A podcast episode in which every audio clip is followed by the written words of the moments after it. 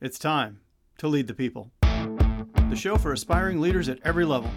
If you want to boost your self confidence, get noticed, and maximize your impact by leading others, you're in the right place. I'm your host, Matt Pepsel. Ready to lead? Follow me.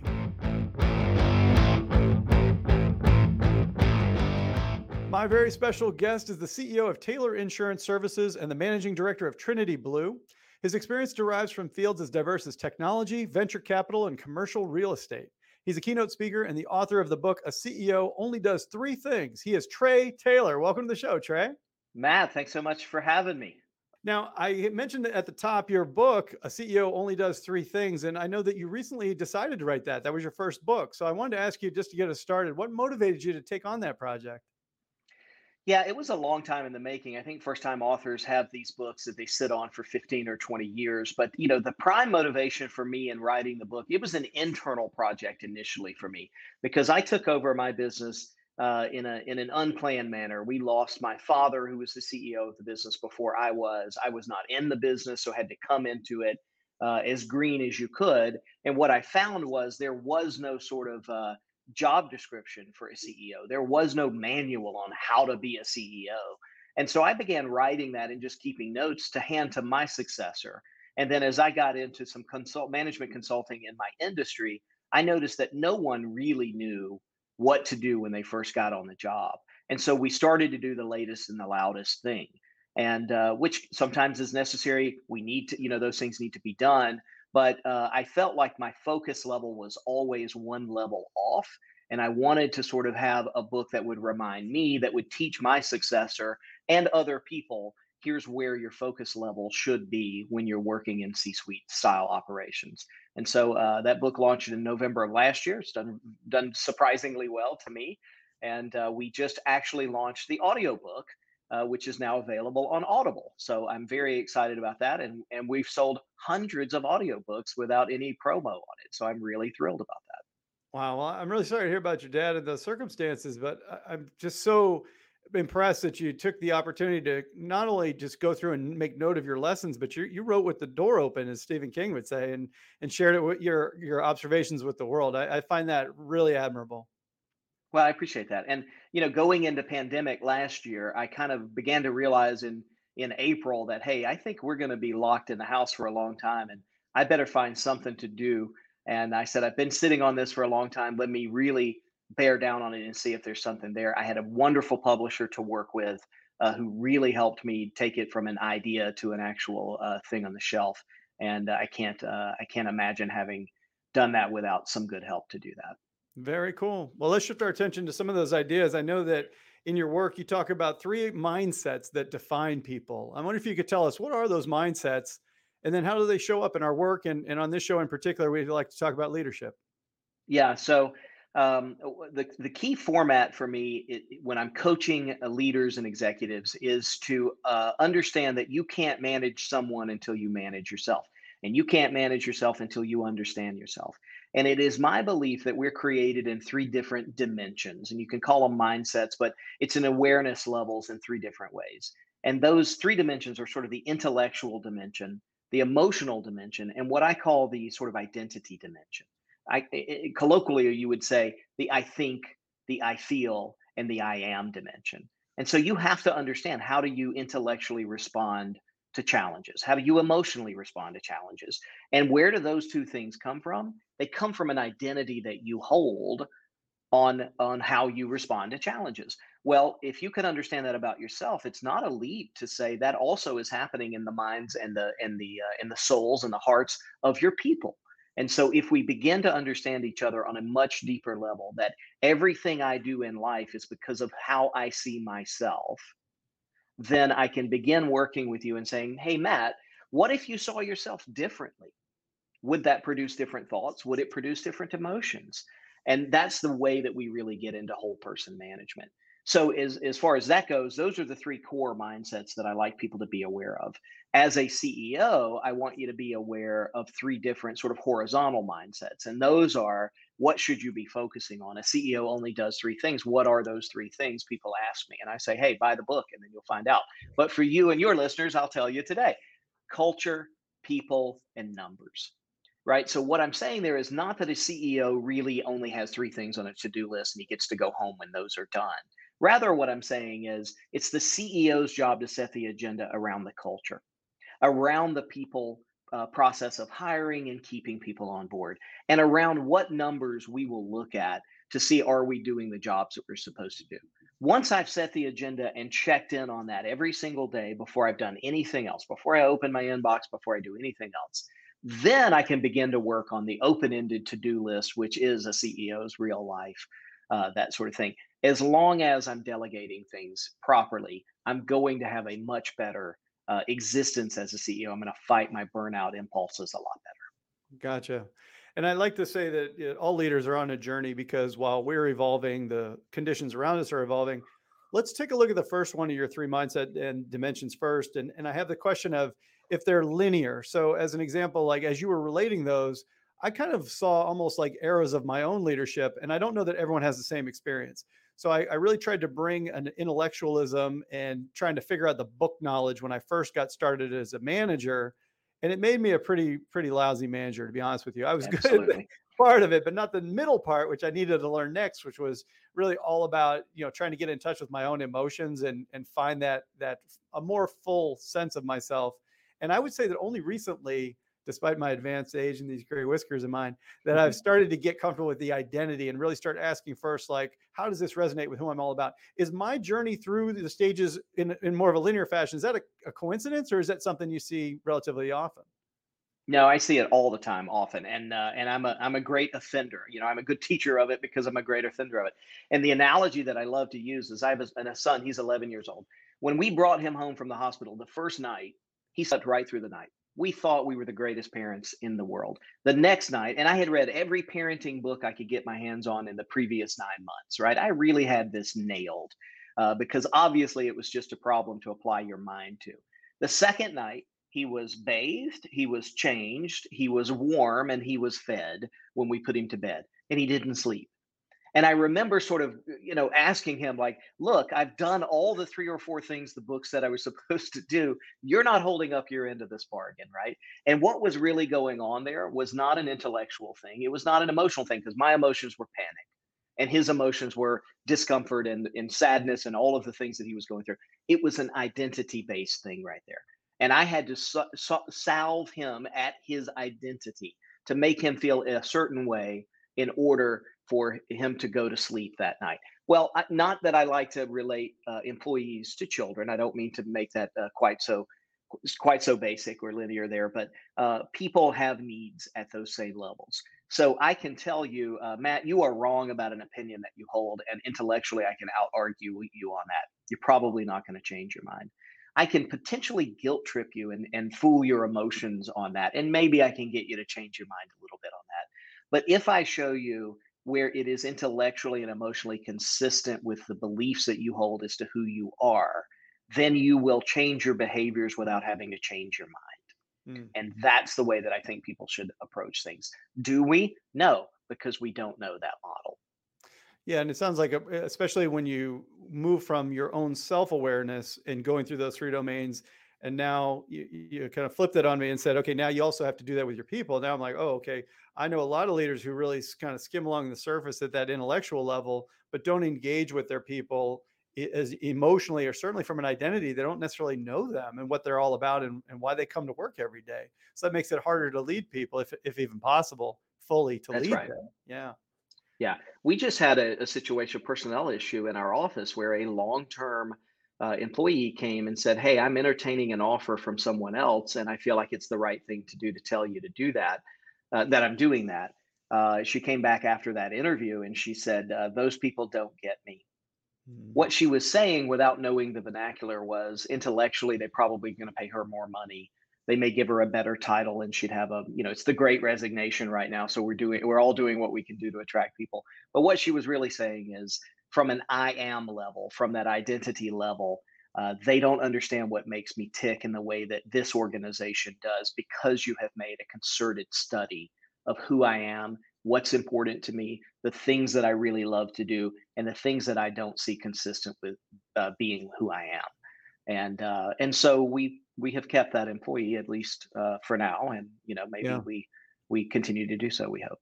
It's a powerful retention mechanism and a growth mechanism too. I think a lot of times when we're acting in a coaching role as leaders, if somebody starts to uh, flap a little bit on their action plan, and you can show them and hold up that mirror to say, this was the identity of what you're trying to attain, there's that much more sort of ability to go back to and say, you know what, you're right. I'm going to find a way through this, as opposed to just treating it intellectually. Well, have you thought about, you know, well, that's not going to get it done. No, it's root cause analysis. Yeah. You know, we do that in manufacturing with cars if we have a defect or anything like that, but we don't do that as coaches uh, for ourselves or for our people largely. And so it's a little bit of a psychological uh, a deep dive. And it can be playing with fire, as I say in the book. Like make make damn sure that you're doing a good job with a good heart before you mm. start touching these powerful currents, because you can do a lot of damage that way as well. That makes sense. And let's turn our attention to the second one. So now we've got culture, we've got people and numbers. Is there an order of attack there, or is there a prescribed way, or do we just say, look, at some point you got to get to these three things? Yeah, those three things are so overlapping uh, that they're hard to break apart. Uh, we do have exercises for each of those verticals, and so largely when we do it, when we have a client, we do an intake session and figure out, you know, w- what's keeping you up is it the fact that you have a revolving door for employees? Is it the fact that you you know you you you can't hire the right people? Is it the fact that uh, you know that the people that you hire don't produce the numbers that you need or whatever? Largely though we always find 95% of the time we find that there's a culture issue. And every organization has a culture. Whether you intend to have one or not it emerges regardless uh, any organization, you know, any combination of people will eventually establish a, a way of working together. And that way of working together is the culture. So, what we try to do is to tease out the best parts of the culture and to identify the bad parts of the culture, work on the good parts with the hope that we're cleaning it up enough that the bad parts go away. Largely, the bad parts come from an outgrowth of having the wrong people doing the wrong tasks. And so if we can solve those in doing some people consulting, that's great as well. Uh, and then what we figure out is if we fix the culture, we get the right people in the door, then the numbers are proof that the first two things are in alignment. Gotcha. Okay. And then so you mentioned that so we've got the three things, but we also have realistically an, an open to-do list. And and you mentioned delegation is kind of key to the survival and success of, of any CEO uh, and I would argue certainly any leader who's kind of uh, looking to reach that next level. Why is delegation? I hear it all the time that it's a challenge. People either feel like they're not being delegated to properly, or some complain about that they can't delegate or they just don't. Why is delegation such a challenge for some CEOs and leaders? And and what happens when we do it badly? Yeah, I mean, we see way more of uh, the management sin of bad delegation than we see, uh, you know, the management sin of no dele. I mean, of uh, too much delegation, don't we? Uh, and and people love to intellectualize on it. Patton has a great quote that you should hire the best people and let them do what they're supposed to do and take your hands off of it and that sort of thing. But putting that into practice is a very troublesome thing. It comes from lack of confidence. It comes from um, the lack of confidence that I have selected the right people that they are uh, capable of doing what I'm telling them to do, and that the results that they produce must stand on their own and they don't have to be the same results that I would produce. And that is quite a mental journey for somebody to go through. Now, we very much focus on that with my clients.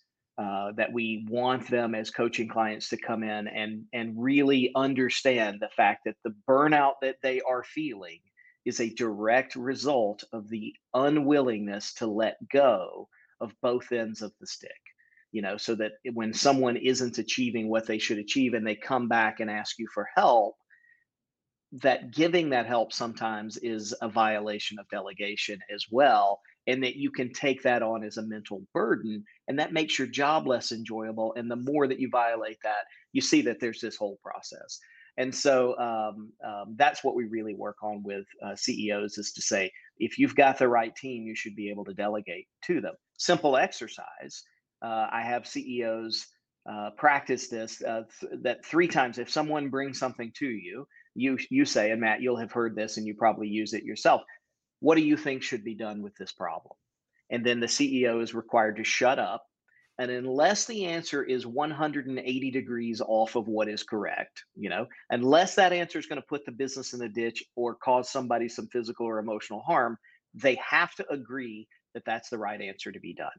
And the magic that happens after that, the CEO realizes that, wow, if my people get to do, you know, what they think is right, nine times out of 10, they're going to do exactly what I was going to tell them anyway, even higher than that sometimes. And so the joke becomes, hey, what do you need me for? You've got the right answer. Go and do it. And then I don't have to worry about that, or I don't have to do the last 15 or 20% of a task anymore because my team is starting to feel empowered uh, to do things and bring me the final result.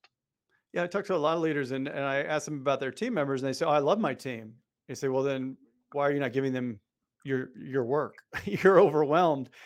How do you how do you say that you love them if you're not giving them your work? You're not delegating it. So what, what kind of advice did you have for a, a CEO who's in that sort of position where they don't maybe it quite hasn't clicked for them yet, right? I, I think the mental bridge here, and this is a tough one to get over, is your team is not an extension of yourself. Your team is an extension of the mission of the company. That is a huge mental gateway to walk through. And there is a lot of ego involved with me saying I hired this person and grew them up over 10 years and they're they're a mini me, they're the best in the world and that sort of thing. But once you turn them loose to do what you think uh, they think should be done, they may not do exactly step by step what you would have done and you almost think that that's a reflection on you. again to go back to that idea that you know what my kid does in public is a reflection on me or something it can be the same thing for for employees the key is though because my mission is to combat executive burnout you can't have both you just have to choose which one you want to have if you want to overmanage people and and take as the cost of doing that burnout and lack of joy in your life you may make that decision you're fired as a client of mine, but you can make that decision and do that. If, however, you want to grow the business, grow your people, and feel a lot more joy come into your life, delegation is the first thing. There's m- many more things. Delegation is the first thing that you have to get good at. Hmm. Yeah, I talk to some leaders sometimes, and they'll say, "Well, I, you know, my people just won't accept accountability." And a lot of times I'm asking, well, what's the last major decision you uh, gave and allowed them to make on their own? And you're like, oh, that hasn't happened. You're like, that's well, never happened in this business. Yeah. right. You're yeah. like, well, wait, I'm confused by that. Yeah. I'm fond of saying, uh, look, you know, if you can't delegate to someone, you either have the wrong heart or the wrong team, and one of those has to change. Mm, powerful. Yeah, I like that. Yeah it kind of it kind of doesn't leave you anywhere. There's no wiggle room in that response. There's no wiggle room. Framing, yeah. There's no wiggle room. Yeah. That's where the accountability comes in, because the CEO really does have to understand that uh, you know if they got hit by a bus tomorrow, the team is going to do something. So why not not get hit by a bus and let the team do the work today? Yeah, I think we put so much energy into the hiring process. We want to make sure we get good, high quality people, and you know, we we desperately want to retain them and we want them to do well. But I think when it comes to you know the egoless part of of leadership and and developing them and and delegating and giving uh, holding them accountable things tend to get a little bit lost in, in some just the busyness of the business i like to call it. And there's just so many things it's just faster if i do it myself or there's there's a litany of excuses that, that leaders that you know that we give ourselves as to why we're not doing it but I, I think that you're you're giving us great examples about how there is a better way. It's all arrogance though matt. Yeah. right it, I, I, it's easier if I do it myself. Is it really? The arrogance of that statement is that I'm going to be here forever to do it myself every time, or that I'm smarter than the team that I put around me, or that my team isn't as hardworking or as dedicated as I am. It's all based in ego and arrogance, and we have to, we have to get past that. The, the the 13th century Sufi poet Rumi has this wonderful poem where he says, "There is a field out past what we consider fault and blame." If we want to get something done, let's meet there. Mm. I love that poem. That's a good one. That's a good one. Yeah. yeah. It, it is so true. And I think that it's a, it's the perspective and, and the coaching perspective that you're bringing to your clients and you brought to us today is, is so critical because it's a, a lot of times I don't, I don't rarely, I rarely talk to leaders who are like, "Oh no, I get it. I'm being completely arrogant." It's just a, it's a right. It's just a blockage. It's just you don't see it, and but once you see it and you put them in that framing, like we like you just shared, something has to change. It's one or the other, and you're like, "Oh, now I see it," and it's just like, yeah. wow. I love encountering leaders at the point where they are becoming aware of their burnout where the joy has left the the fact that they get to do business where they don't want to go talk to a new client because that new client's going to mean a lot of work for them mm. you know, that sort of thing. Because then I can go five whys on them. I can say, why is that the case? And they give me an answer, and why is that the case? And we can really start to do root cause analysis of the psychological factors that are involved and begin teasing them out. And look, sometimes people say, I don't care the answer on this. This is not something I will ever give up out of my hands. If that is a known quantity, then we have to build a staff, a business, a psychological response, whatever it happens to be around that core assumption but at least now we've got it stated and articulated and shared amongst people so that they know that that's the case. I love it. Well, I've learned a ton in our short time today, and uh, I think I saw a quote. It said that uh, Grant Cardone had referred to you as uh, the smartest guy in the room, and I'll tell you, I can I can understand why. And I channeled I into that, that. Trey. I channeled into that because um, I like to write a fun game segment for all my guests, and and so you you've certainly heard of uh, Street Smarts. I call this one Wall Street Smarts. I found some random ass list of 30 greatest living geniuses in business. So we're looking for names. Can you give me a, a, name? Let's let's see if we get maybe three different folks who might show up on this list. These are living geniuses in in the business world. Uh, Charlie Munger, Warren Buffett, Elon Musk, Larry yeah. Ellison, um, uh, Bill Gates know, would uh, make the list. Gates did make the list at 28. Ellison did not, surprisingly. Oh, really? I'm surprised. Yeah, Elon Musk showed up in 22. Okay, I think we're living in a in a very Ellison informed world, and he doesn't get yeah. a lot of credit for that. So that's kind of interesting to me. It is kind of interesting, and, and I don't know who put this list together. Uh, Buffett number three. So yes, definitely widely recognized. Oh, I'm surprised. Yeah, yeah. and is Munger on the list? Munger's not on the list. I guess they assume that they're kind of joined at the hip, I suppose. But uh, yeah, I guess that makes sense. They have two different peculiar geniuses uh, together. Munger is my absolute hero. Love uh, Buffett, but I I love Munger. He's he's the guy that I go to for so much of my uh, mental model work. Yeah. Yeah, nice. A couple uh, surprising names. Uh, number one, uh, Andy Grove from Intel. So it's you know, and, this and is I, a dated list. It's a bit. I was thinking it was a dated list, but at the same time, there's some relatively new people in here, like Sara Blakely.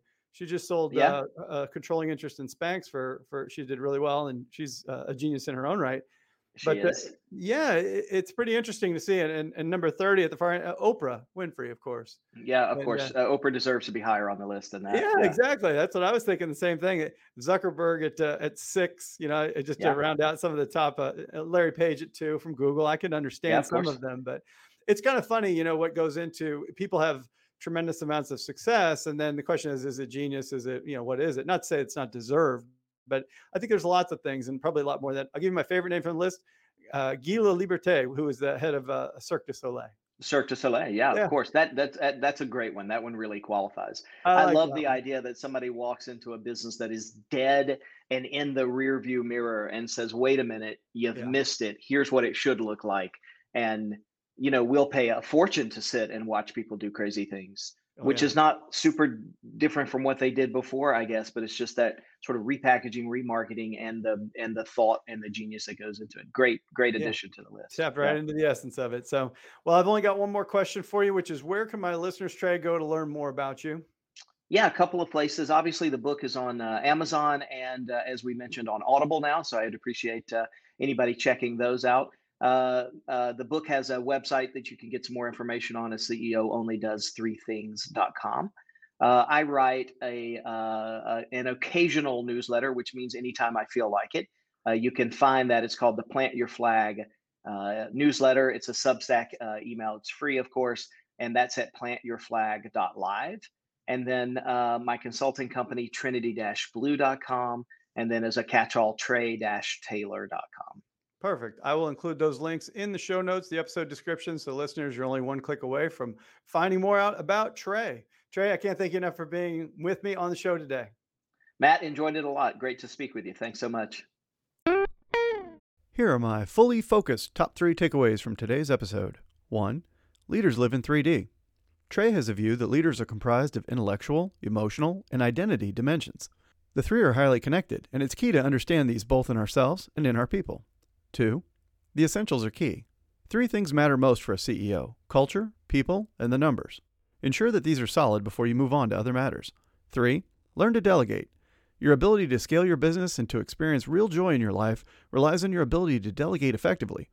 Make it a point to get good at giving your work and accountability to your team. If you enjoyed this episode, please consider hitting the subscribe button in your favorite podcast app. Thanks for making this investment in your leadership ability, and thanks for sharing this podcast with another aspiring leader who needs to hear it. All right, leaders, until next time, don't just manage the business when you can lead the people.